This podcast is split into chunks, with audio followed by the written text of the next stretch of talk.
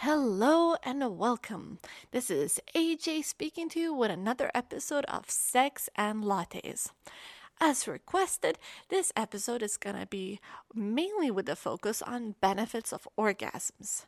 Uh, in addition, I will um, add on to the benefits of coffee and try and contrast and compare the two to see how orgasms and coffee affects our bodies. Now, this is rather similar to the other episode I did, but I think it will work as a great complement. Now, let us begin to the journey of what happens during an orgasm and coffee intake. Now, let us start with the pulse and blood pressure during both activities of either masturbation or sex or drinking coffee. Um, the pulse usually escalates. Now, with coffee, usually the blood pressure rises a little bit first, and heart rate only increases uh, when more cups of coffee are had. So, the initial effect is actually to reduce heart rate. Um, now, if we think of orgasms, or especially orgasms maybe during sex where there's a lot more vigorous activity, obviously the heart rate will elevate. Now, uh, let's go on to the stomach on and the intestines. So with coffee, there's an increase in acidity because obviously, you know, you drink the coffee and it's acidic, so it adds to the acid in the stomach. And uh, usually there is an increase in bowel movement. And apparently it also happens with decaffeinated coffee. So it's not the effect of caffeine, but something else within the coffee. And obviously the diuretic effect is small.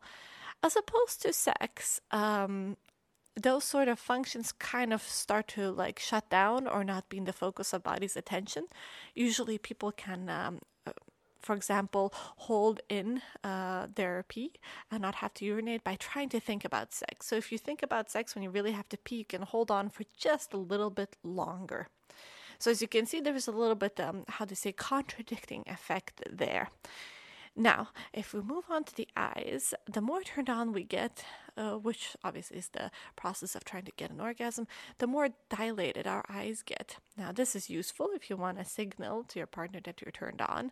Um, obviously, maybe not a very conscious signal. And um, the same for coffee, you know, so you become more aware of surroundings, more sensitive. So, that kind of helps to take in everything we experience. Now, um, when it comes to orgasms and brain activity, it's very interesting uh, because um, uh, for women in particular, um, there's a decrease in activity in the zone that is responsible for anxiety, so the amygdala and the hippocampus, which cr- creates less anxiety in the situation, sort of decreases blood flow there.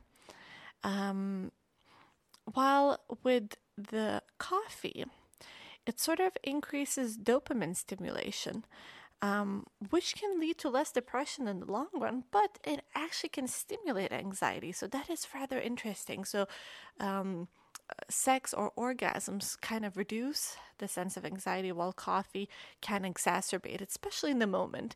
Um, especially if there's like adrenaline going, which also makes the pupils dilate.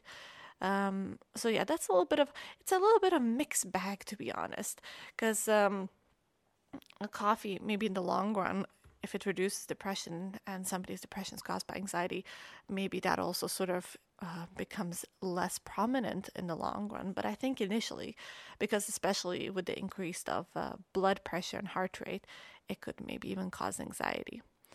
Now, uh, as opposed to um, sleep, let's see with orgasms, after the orgasm happens, which is very, rather interesting because when I read about it, there was some sort of comparing comparison to EEG readings, which is the brain waves and uh, the reading of the electric brain waves that we have, is sort of similar to what an epileptic attack is. But um, I don't think they were able to, um, how do I say, not approve of these um, subjects or research papers, but it was hard to find um, further evidence in that.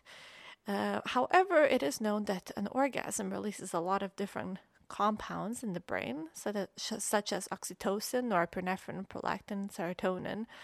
And this actually um, allows us to get better sleep.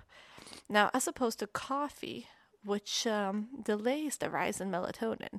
So it actually prevents us from sleeping or feeling or allowing our um, signaling uh, substance melatonin to say that, okay, it's time to sleep. Uh, but I, I, find that rather interesting because some people do have the opposite effect of coffee and actually feel a little sleepy after drinking it. Uh, and I'm actually one of them. I have some of the greatest naps while uh, well after drinking some lattes. Now, this is doesn't happen all the time, but sometimes, and I find it very fascinating. And I also read online that that is also the case for other people.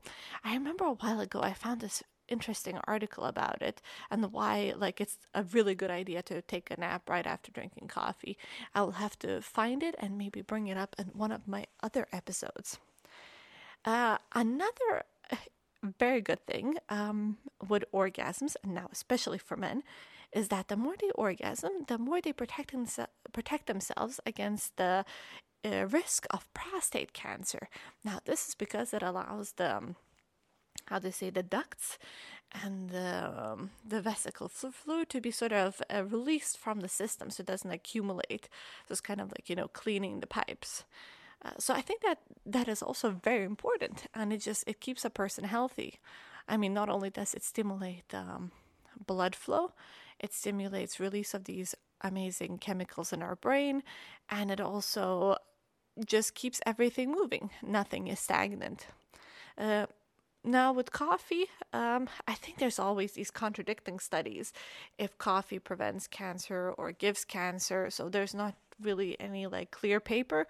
I mean, there's even some sort of um, research going on that it decreases the risk of Alzheimer disease. But uh, all in all, um, there's a clear link um, for orgasms that they protect against prostate cancer in men. Now, so this is a, a little comparison between the two.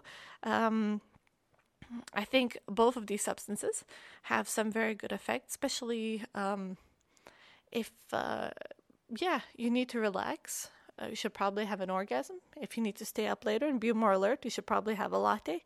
Uh, maybe you could even intermix the two and combine them together.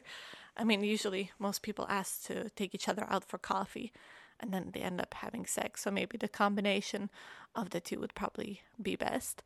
Um, another thing with orgasms, there's probably slightly different um, levels of benefit depending how you how you get it, uh, how much vigorous activity you, you do while you get the orgasm. So comparison from masturbation as opposed to sex. Um, obviously masturbation will probably require less work. I mean, especially if you're holding a vibrator just in your hand. But I mean, the benefit the beneficial effects inside the brain are the same. Um, it's more likely more determined on the type of orgasm, um, the intensity of it, rather than anything that you do with the body and how turned on you are. Uh, but I think if you do a lot of uh, strenuous exercise as you're about to orgasm, it probably stimulates blood flow even more. So that could be a benefit of it, uh, uh trying to get an orgasm with somebody else. Um, so these are the comparisons. I hope um, that uh, you sort of are able to understand how the two are connected and not connected. And um, yeah, I don't know, like, um, what can I say about my own experiences with it? Um, uh, definitely one thing with uh, coffee that I was reading is that um, because it it wakes you up. I mean, a lot of people have coffee in the morning, and one thing I do not do is drink coffee in the morning because I already feel rather awake. And that's because of um, the cortisol production in our bodies, which is supposed to wake us up. So I don't see the point of drinking coffee and already feeling awake. So I'd rather wait till afternoon to drink it. Um, but then it's just for my own enjoyment because, as I said before, it actually puts me to sleep. and the, actually, the other funny thing is that after sex, I usually feel very awake. Not necessarily after orgasm. I think an orgasm can definitely uh, make me sleep easier. So I think there's the maybe the difference there because maybe there's not that big release of all those hormones that come alongside an orgasm. Um, I don't know. Yeah, I think it's, it's, I think it's very important to listen to your own body. I mean, obviously there's this general research that um, comes out, and you can sort of get the gist of the situation. But I mean, at the end of the day, um, your body might react slightly differently, but at least you have these guidelines to kind of understand what can happen. Well, I want to thank you for listening to me in this uh, episode on the benefits, and uh, I will see you next time.